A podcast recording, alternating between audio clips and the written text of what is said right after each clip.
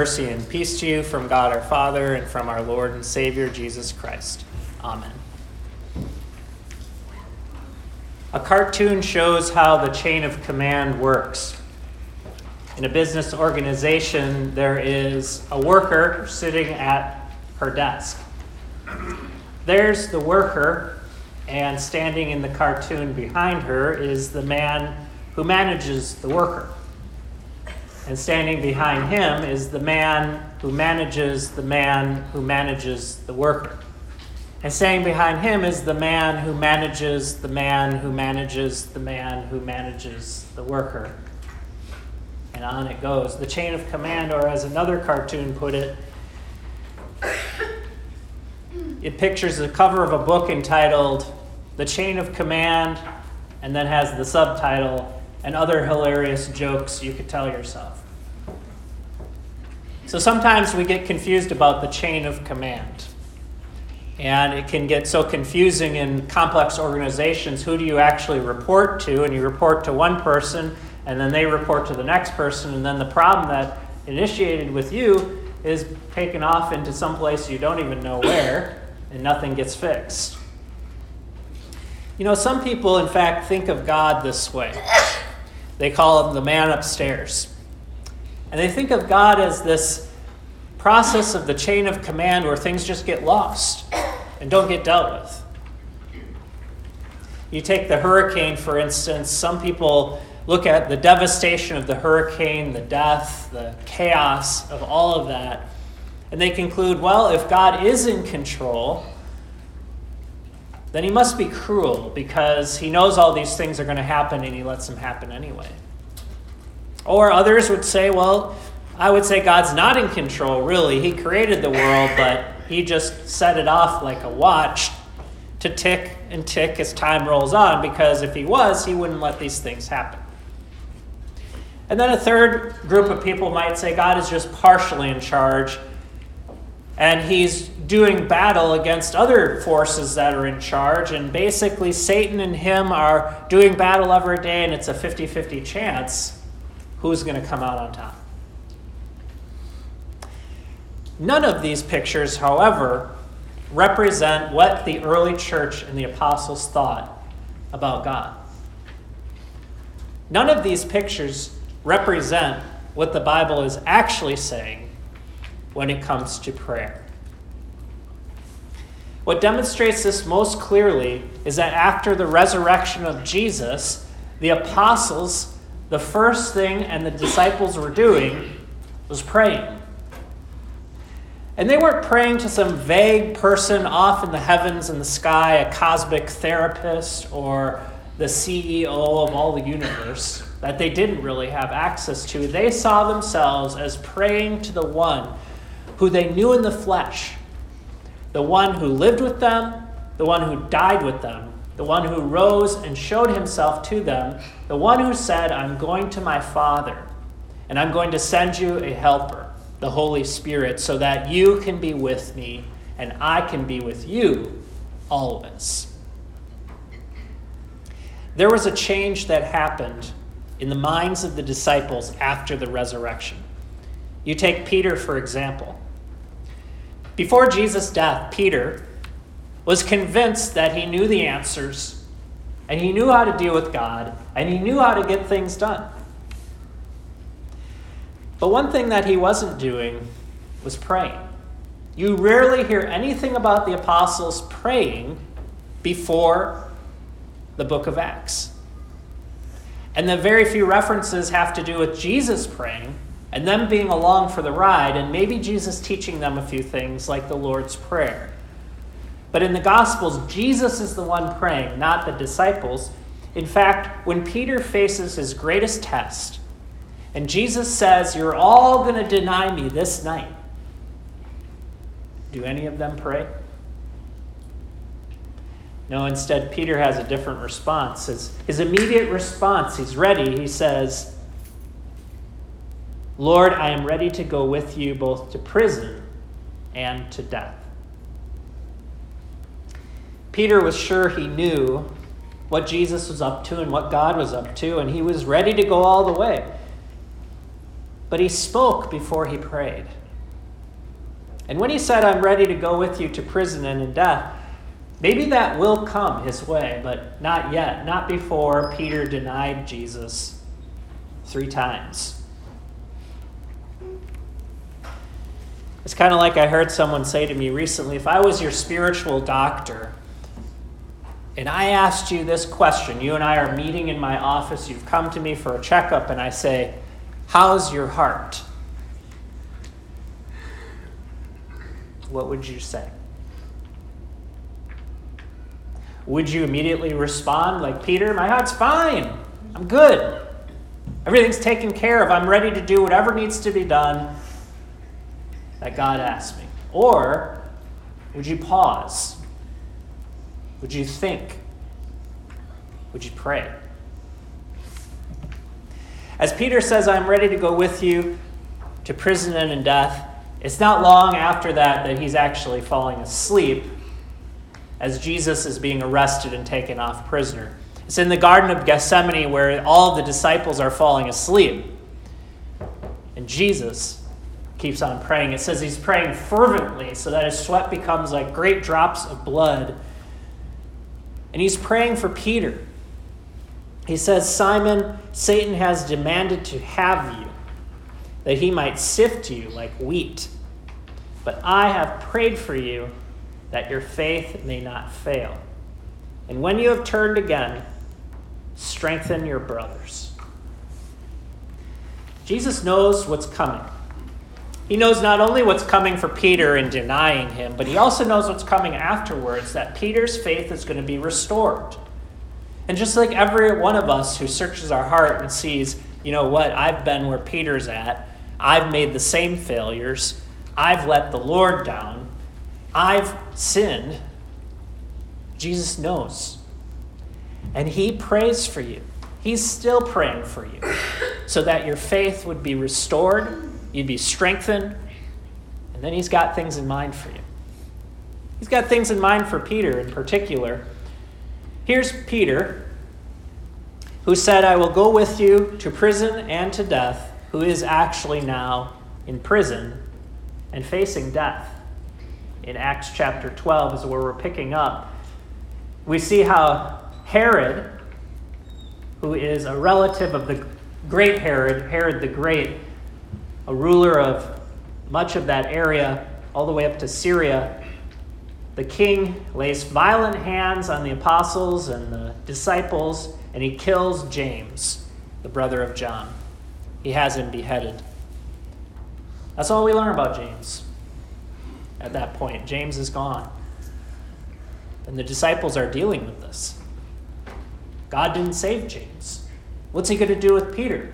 So when Herod sees that this, this pleases the Jews who wanted James dead, now he does the same to Peter and he has him locked up. The time period is the days of unleavened bread, which is the Passover festival. And they're remembering all the stuff God did when he brought them out of Egypt, how he rescued them from bondage, how they were slaves, and God rescued them through the Passover. And it's at this particular timing that Peter is in prison just like a slave. He's bound and he's awaiting Herod's decision.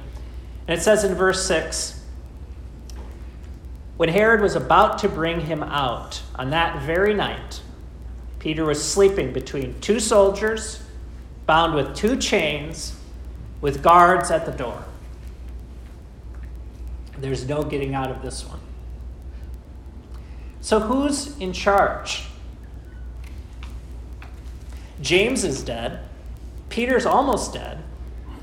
The Jesus movement and its leaders seem to be being squashed. And Herod's in control. He's got all the soldiers, he's got all the weapons, he's got the prison. You look at it and you might say Herod's in control. A lot like the Egyptians and Pharaoh. As the, the greatest world power at the time, the time of the Passover was Pharaoh. He seemed to be in control of everything until God came along.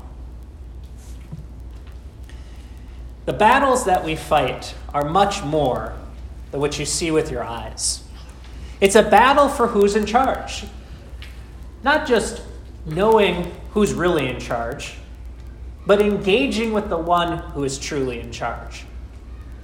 The fact that the apostles and disciples are praying shows you that they believe that Jesus rose from the dead. If they asked, someone asked them on the street, Well, how do you know Jesus rose from the dead? How do you know that's true? They'd say, Well, of course it's true. I just talked to him this morning. They're engaging with the Lord of all and calling upon him. It says they were kept in fervent prayer, the same phrase that's used to speak of Jesus praying in the garden. How many parallels are there between Jesus' prayer life and the prayer life of the church in the book of Acts? Just as Jesus was fervently praying, facing his sentence, facing his chains, and facing death, now the church has picked up the, with the prayers of Jesus and is continuing to pray with him.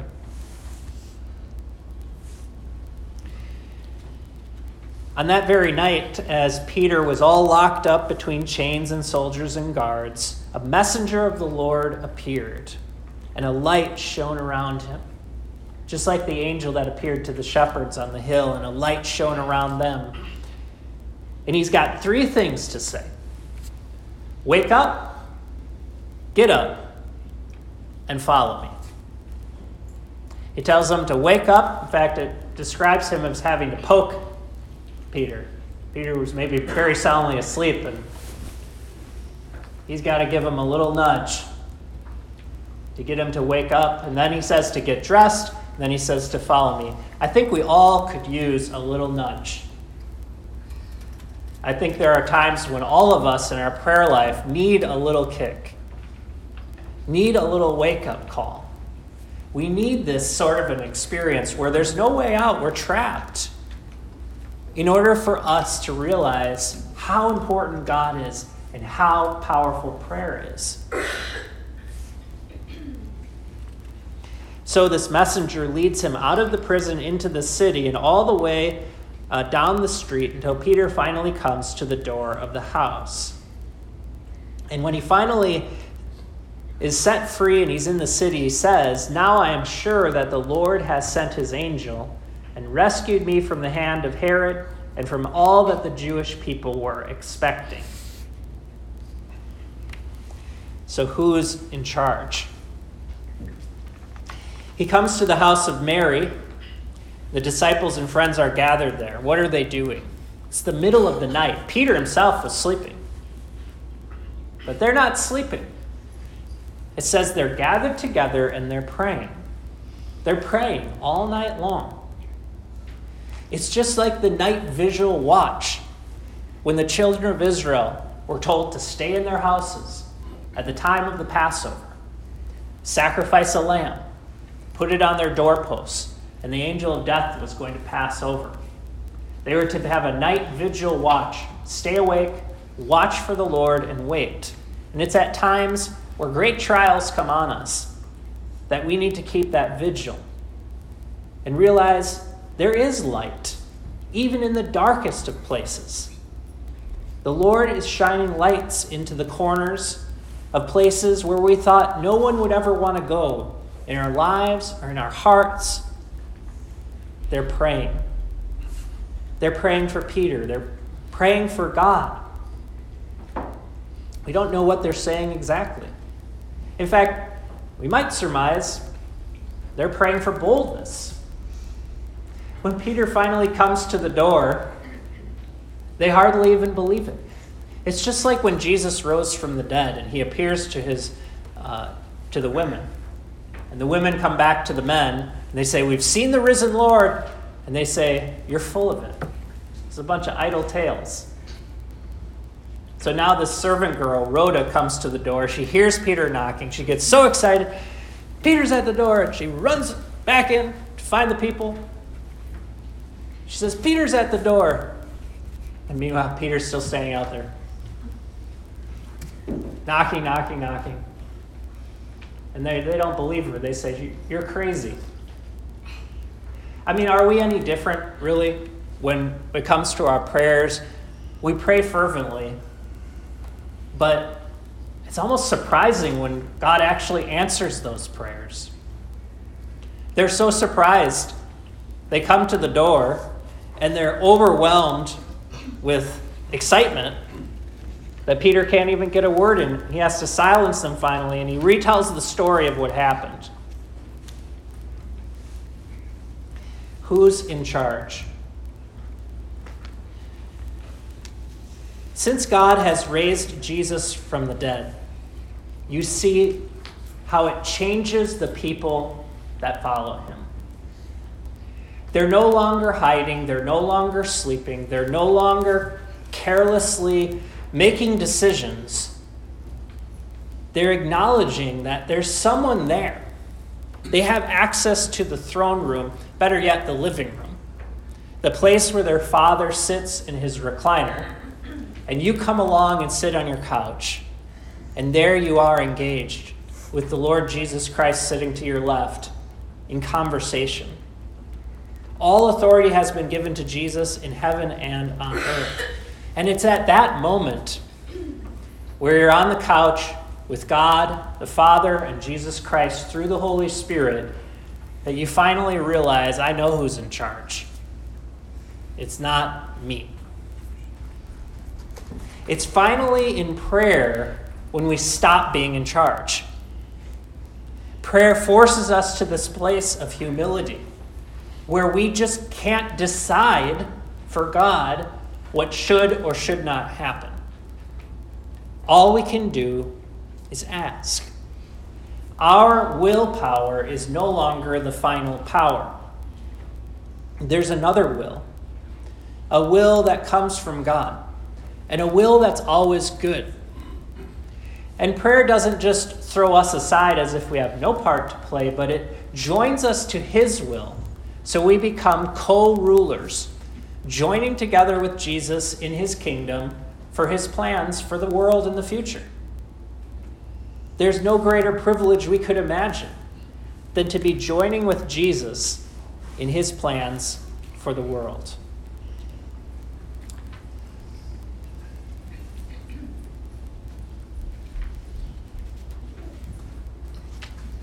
When we ask this question, who's in charge?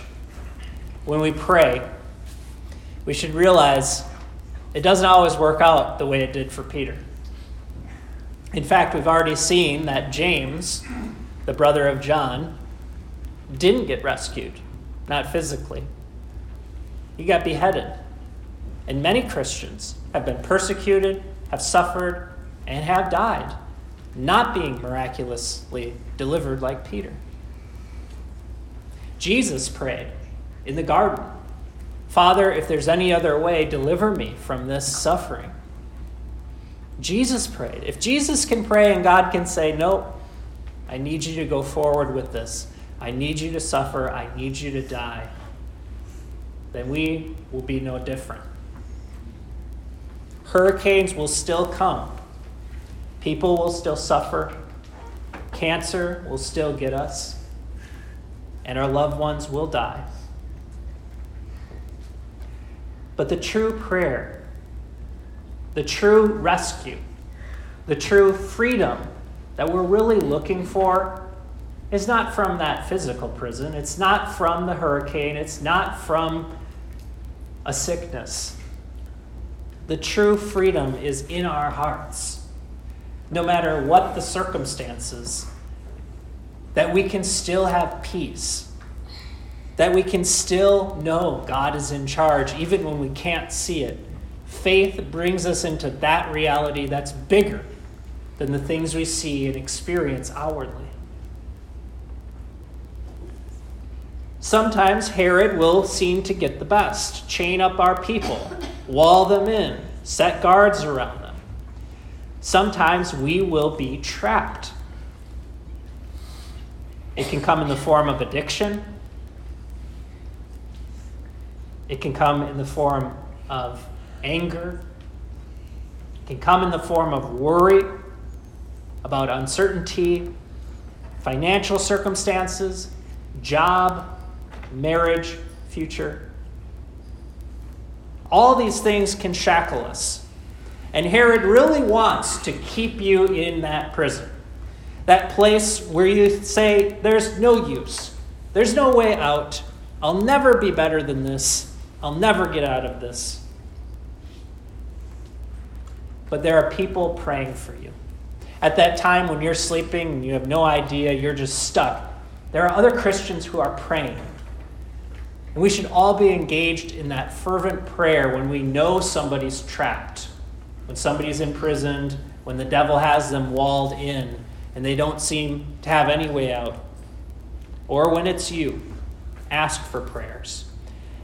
And God will send a message something like this Wake up, get yourself dressed, and let's go. A little kick, wake up, get out of the slumber of self pity or the burden of guilt and shame that has overwhelmed you. Your sins are forgiven. I have carried them for you. I've taken them. I've suffered them. There's no need for you to continue to be bound by this sorrow and depression and self loathing. Get up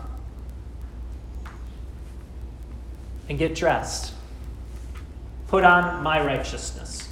Put on the cloak of white that I've washed in my own blood for you. Wear it proudly and remember that you belong to me. You're my child. You are righteous in my sight. So now that you're up, now that you're dressed, let's go. And He leads you. And there might be times when you look back and say, oh, How could I ever have done that? There might be times when you stumble. There might be times when Peter still messes up. But the direction remains the same following the voice following the messenger, following the word, praying.